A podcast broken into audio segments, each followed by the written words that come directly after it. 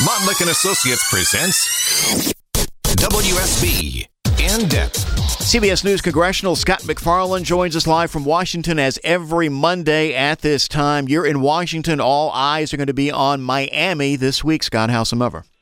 I'm heading there as well later today. This is going to be an arraignment and an initial appearance Tuesday at 3 p.m. It could take just a few minutes, Chris. This could be over in the snap of a finger, and Donald Trump heads back to New Jersey. It's also worth underscoring this all could be invisible tomorrow.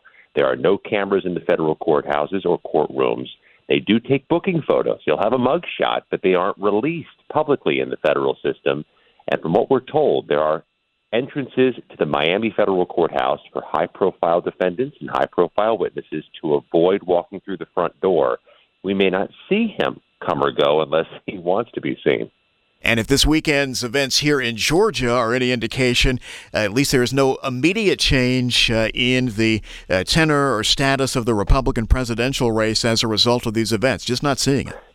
I was on the road in Columbus and then in North Carolina Saturday with the former president, and I can't tell you how many Republican primary voters I spoke to who said they didn't and won't read the indictment or reporting on it. They believe it to be a political weaponization they believe it to be a ploy of the Biden administration, and they believe it will only make Donald Trump stronger.